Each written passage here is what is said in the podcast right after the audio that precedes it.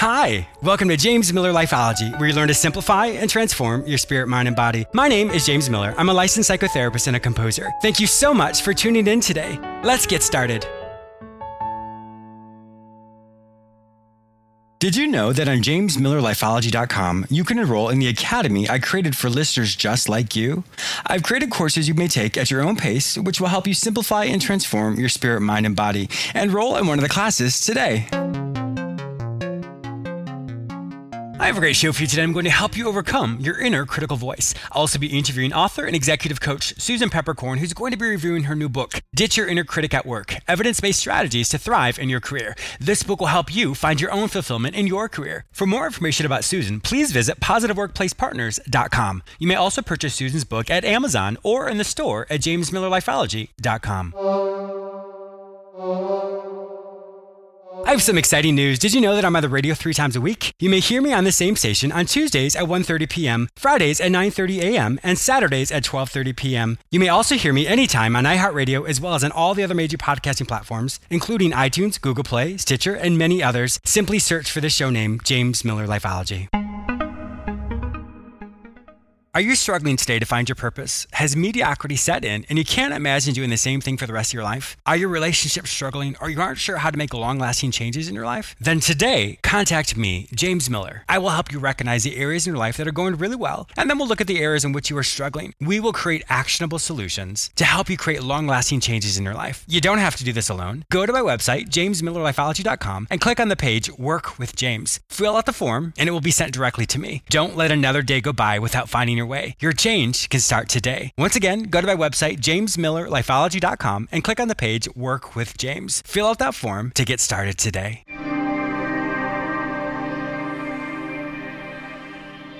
Overcoming your critical inner voice.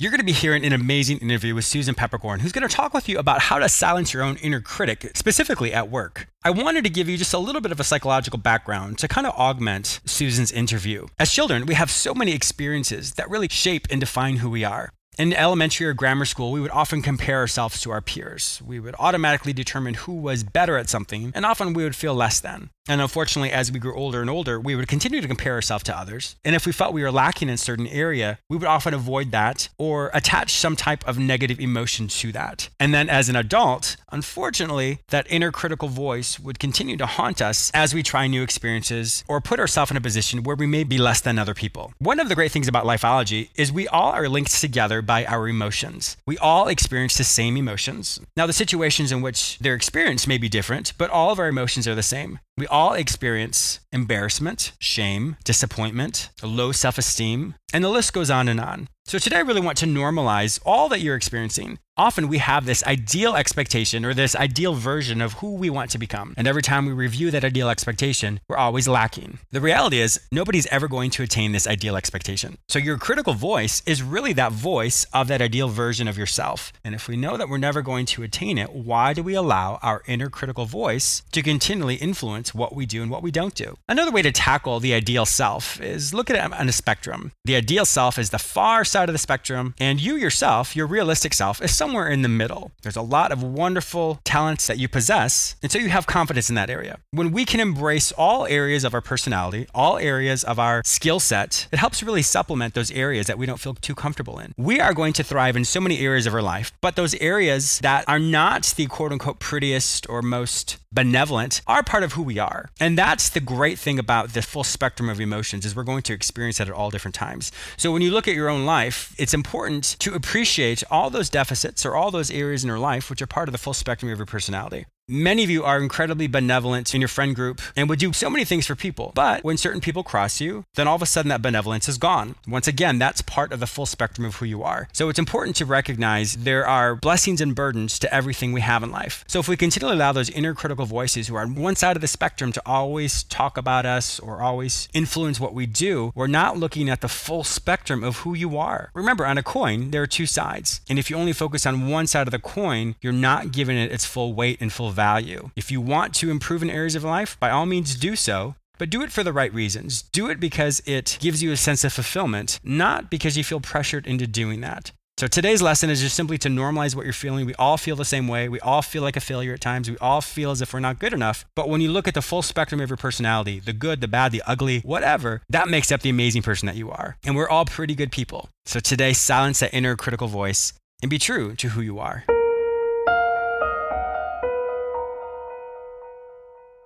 A quick example of one of the courses you'll find in the Academy entitled Spirit, Mind, Body The Perfect Triad. This non religious course helps you understand how your intuition, or rather your gut, your logic, and your body all work together to help you overcome any obstacle you may face. Enroll in the class today. Susan Peppercorn is an executive coach who enables mid and senior level professionals to find their next best career step.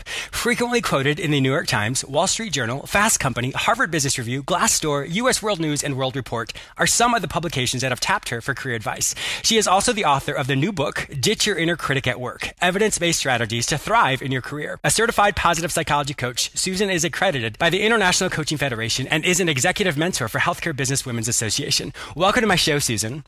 Thank you so much, James. I'm delighted to be here. Yes, I'm so excited as well. That was quite a mouthful for me to read. You have so many credentials. So it's such an honor for you to join with us today. Thank you. So, we're going to be talking today about your amazing new book, Ditch Your Inner Critic at Work Evidence Based Strategies to Thrive in Your Career. But before we get started, I'd like to get a little bit of your backstory, your origin story, so my listeners understand uh, just a little bit more about you, and then we'll definitely jump into the book. So, how did you get into this career as far as uh, coaching and to helping mid and senior level professionals find their way? Well, this career is actually my fourth. Oh, my goodness. Okay. Yes.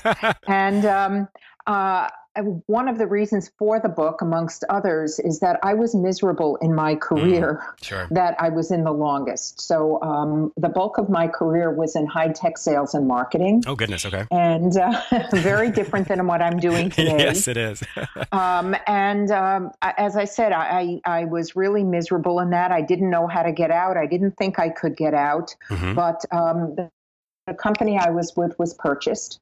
And when that happened, I was able to take a, a severance package and get out and then figure out what I really wanted to do. So okay. uh, that's what got me here today. You know, it's interesting. I'm sure at that moment when uh, you were you got your severance package, I'm sure you're thinking, oh my gosh, what am I going to do? But it's so interesting because at those moments, often when we're pushed out of something, it's often a beautiful gift we're given because we more than likely wouldn't have done it had we not been pushed or forced out in some ways.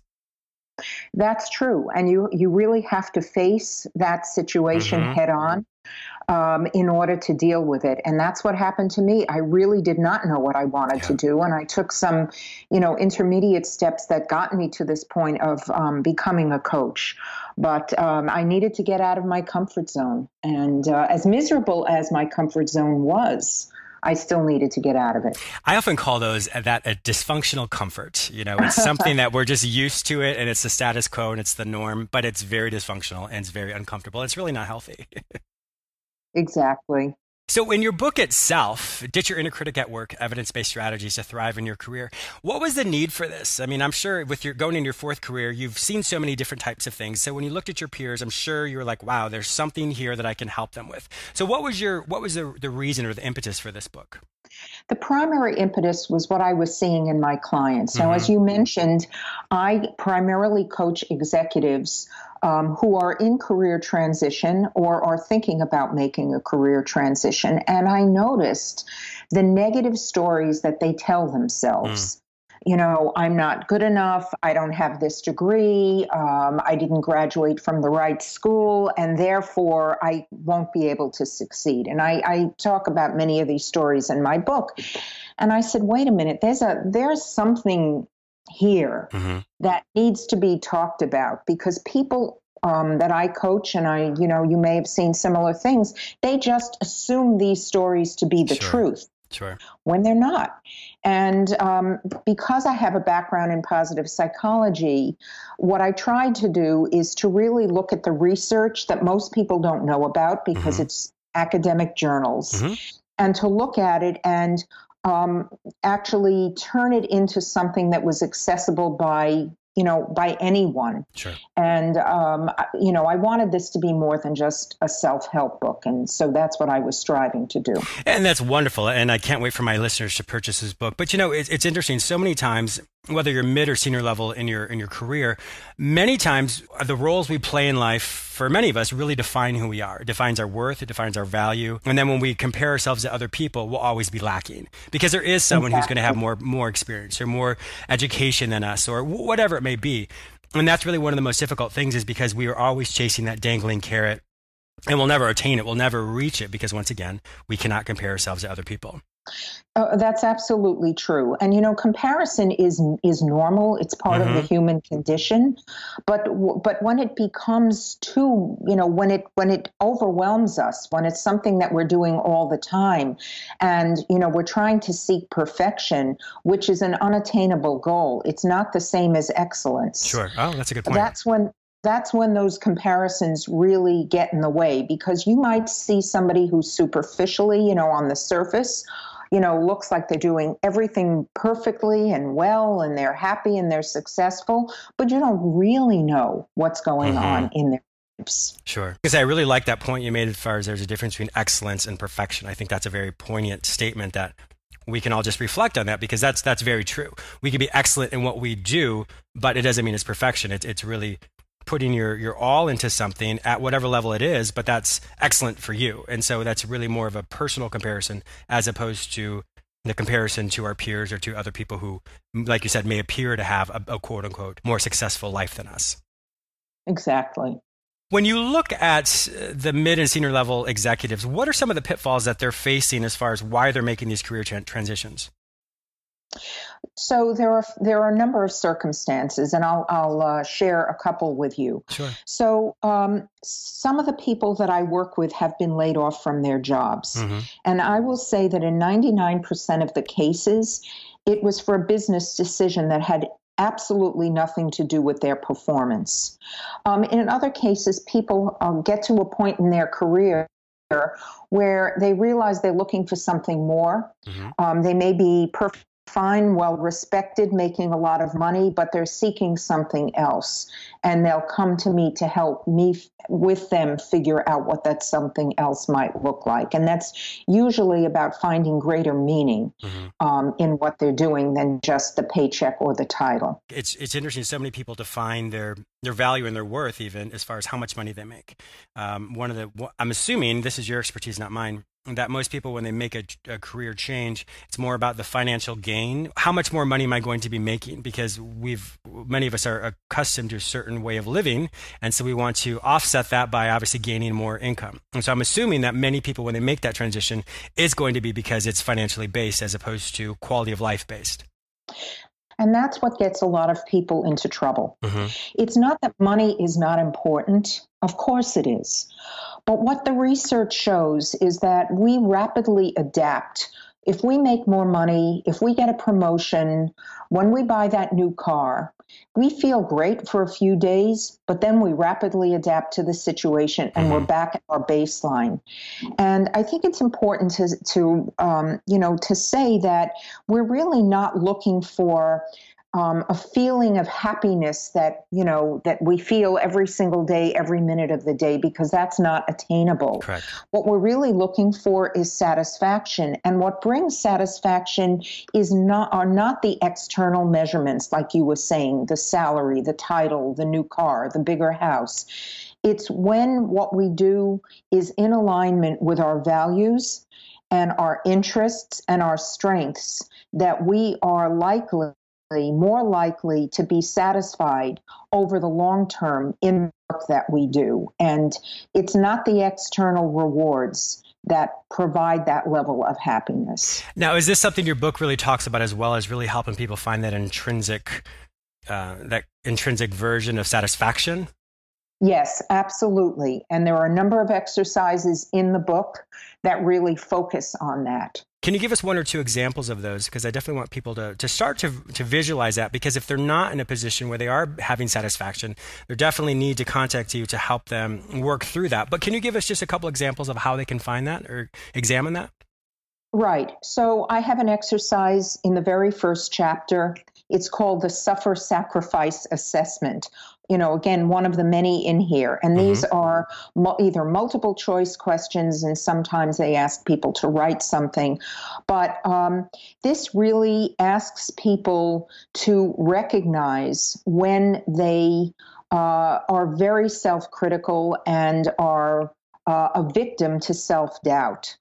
So um, it asks them questions like, um, People tell me I have unrealistic expectations. Is that frequently, sometimes, rarely, or never?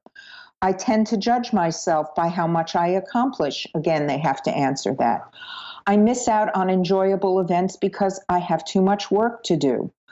When I make a mistake, I tend to replay what I did wrong and mm. instead of thinking about what I did well. Mm-hmm. And the questions go on like this and and you know the guidance that I give the reader is that if they chose the answer frequently for most of these questions, then they are probably limiting themselves and their career because of very purist and perfectionistic mm, tendencies. Mm, yes, and I can hear how some of your questions are um, as far as what are you, um, what are you focusing as far as the things you've done incorrectly or in what you feel you didn't do well versus what, what did you do well, which is really a bent on the positive psychology that you are certified in as well. Exactly. Yeah, which is so important because it's so easy for us to really focus on what we perceive as negative. And one one thing I, as a as a as a psychotherapist, I really help help people understand this as well is when we look at something from a a positive standpoint, we we feel it and then we move on. Whereas we look at something where we feel negative about it, we use quote unquote more of our brain power. And I don't mean that literally, but in the mm-hmm. sense of we process things, we review it, we review it and review it ad nauseum. We we use more of our our sense, our, our memory or our thoughts, and, and we spend more time on something as opposed to something we really enjoy. So when you look at the different aspects of that, that's why people really focus on the negative. What they typically state is research or research states that it's about 6.2 times of positive things you need to do to counteract a negative. And that says a lot. And so when we, because that is something we unfortunately focus so much on. And so that's really one way to counteract that is to focus on the, what we perceive to be more positive. But the reality is the more often we can practice that positive version of something or healthier version, I should say, the more that's what we focus on, you know? and that is something that many people really struggle with. Yes, they do. And and I just want to say to you that, you know, I, I devote a chapter in here to um, the value of negative emotions. So mm-hmm, mm-hmm. Um, I, I think neither you nor I are saying that we only have to fo- uh, focus on the positive. That's not the case. Correct. There is a purpose for negative emotions. They really give us a lot of information. But when we get mired in them and that's mm-hmm. all we feel or that's all we see, that's when it becomes problematic. There has to be a balance. And you're exactly right in what you said about, you know, needing at least three times, you need to hear at least three positive things for every negative thing you take mm-hmm. in because the brain really focuses on the negative. Exactly. And that's one thing, you know, what I love about just the human expression itself is we have a whole myriad, a whole ex- spectrum of emotions, and emotions are there to um, wh- the way it works in, in, psychology, as far as is your perception determines what you feel, determines what you do, and so the whole aspect of of the emotions is to really give us, like you said, clues of what we're what we're perceiving and what we do with it. An emotion was never meant to be permanent; it was meant to be moment by moment, situational. But like you said, many people create a lifestyle out of that, and that's the same type of thing with events that they experience. If an event happens, we often conceptualize that or make a snapshot of that time and say that's who we are, and that's never mm-hmm. who we're meant to be. It was just simply a snapshot in time. It's the same thing with emotions as well. Mm-hmm. It's a good way to put it. Well, thank you. With this book itself, um, with many of the people who are reading it, how is it really transforming their lives? I mean, I imagine it's doing so much for them. Well, it's interesting that you asked that question because um, this is the first book that I, I written, and it was a years long process, mm-hmm. and um, that's a solitary um, uh, writing a book is very solitary, so I really did not know how it was going to land. But what was interesting is that when people did read it, the feedback that I got really floored me. So, just to give you an example, one person um, who was a, a, former client of mine um, said that his biggest issue was confidence, and mm. he this although he was very accomplished and he said after he read the first half of the book he was able to um, allow his inner critic to go away, to dismiss it, and suddenly he started to get job opportunities that oh, he didn't have before because he was presenting himself differently. Someone else told me it's that. Amazing. Yeah, it was amazing. Um, someone else told me that after they read the book, they knew why they were miserable in their job for nine years. Mm. Imagine staying in a job for nine years. Wow. Yeah, being miserable with that, sure. Right. And so that's some of the feedback. Another person told me they would have left their job three years earlier had they read my book at wow. that Susan, so, that's amazing. I mean, just to be able to read that and to be able to impart and help so many people just really find their their passion and just really help them focus on what their what their next steps are. I mean, that's got to be very fulfilling for you as well. It is very fulfilling for me, and um, it was it was really surprising because, as I said, I really did not know.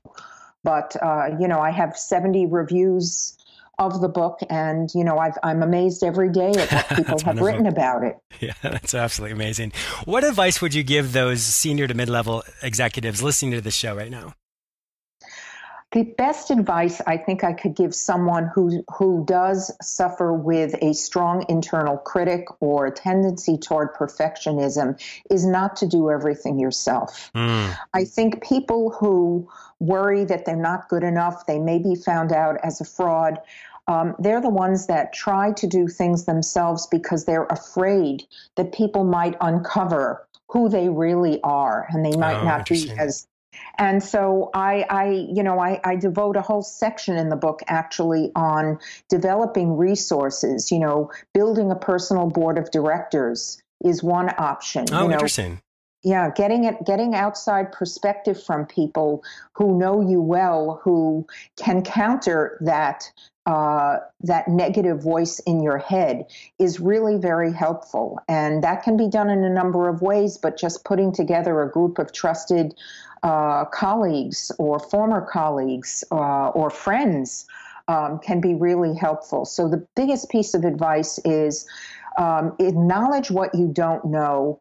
Um, look at failure as a learning experience rather mm-hmm. than some, something horrible and uh, and tap other people for their advice. I really like that. I think that's such a that's I mean it's very simple as far as the the ability to do that, but I think it's very profound. I, I do think you're right. Many people do have that feelings of I'm not good enough or I'm a fraud, um, and those types of feelings can be very very pervasive. And in that and when that happens, of course, it does really stunt us and. We're, because and in some ways we almost are holding ourselves blackmail you know that emotional blackmail of I can't tell anybody this, or I, I what if they find out about this? And that it takes so much of our energy to hold on to that. And when you really have your emotions and thoughts split from this, the inner critic versus the person you you want to be, you're not working as a team. And when you do hold yourself emotionally blackmail like that, it, it is very limiting and unfortunately we'll never be truly satisfied in our life. I totally agree. What's next for you? With with you wrote your first book. Um, I'm assuming that you're going to be obviously writing a whole, many more books as well. So what's next for Susan Peppercorn? Um, what I'd like to do next, James, is I'd like to turn the book into a course. Oh. Because I think that when people have, as I was just saying, the support of others, mm-hmm. um, they can go they can go further faster. And although I think the book can be really helpful, I think if people do it collectively in a course, um, they'll get more out of it. Mm-hmm. So that's what I'm looking at as a next step. Oh, that's wonderful. And I think it really normalizes that as well because I think many of us don't realize that there's so many people that feel the same way that we do. Yes. And if we could just shed light on that, we'd be like, oh, yes. you feel that way too? And with that normalization, it really helps us say, ah, well, then it's not so bad. I can really talk to someone about this. I can really get this off my chest. And that feeling of liberation is so powerful that it, there's just that sense of joy and sense of fulfillment that one has that they can literally transcend whatever glass ceiling they've had in their life. Exactly. That's wonderful. So, Susan, if my listeners would like to find out more information about you and where they may purchase this amazing book, Ditch Your Inner Critic at Work Evidence Based Strategies to Thrive in Your Career, where would they find this information online? So, they can find the book on Amazon. Uh, they can search by name or they can search by my name, and it's there. And there's a Kindle version, there's a, a hard copy version. Um, they can also find me on all social media platforms. I have my own website, which is Positive Workplace Partners, um, as one word, Positive Workplace Partners. I'm on LinkedIn. I'm on Twitter at Susan Peppercorn. Uh, Instagram, and Facebook. So your listeners are more than welcome to reach out to me in any of those places. Excellent. Well, listeners, I really hope you do that. Susan is a fountain of knowledge and information. So hopefully you will reach out to her. But also, if you're not able to find her book, Ditch Your Inner Critic at Work Evidence Based Strategies to Thrive in Your Career, on Amazon, just simply go to my website in the store at jamesmillerlifeology.com and you can purchase there directly as well. Susan, thank you once again for joining with us. It's been an absolute pleasure hearing your wisdom. We've really enjoyed this topic and all you have to say today. Thanks, James. I really appreciate the opportunity. I also want to thank you, the listener, for tuning in today. Please subscribe to this radio show through whichever portal you joined with us today, or please go to my website where you may sign up for my free newsletter, watch my YouTube episodes, read the articles I've written specifically for you, or you may enroll in the Lifeology Academy where you can take self directed courses which will help you simplify and transform your spirit, mind, and body. If you'd like to personally work with me, be a guest on, or advertise in this show, simply visit jamesmillerlifeology.com. Be sure to follow me on all social media platforms under the name James Miller Lifeology, except for Twitter, which is James M Lifeology. Once again, thank you so much for your support, and I'll talk to you soon.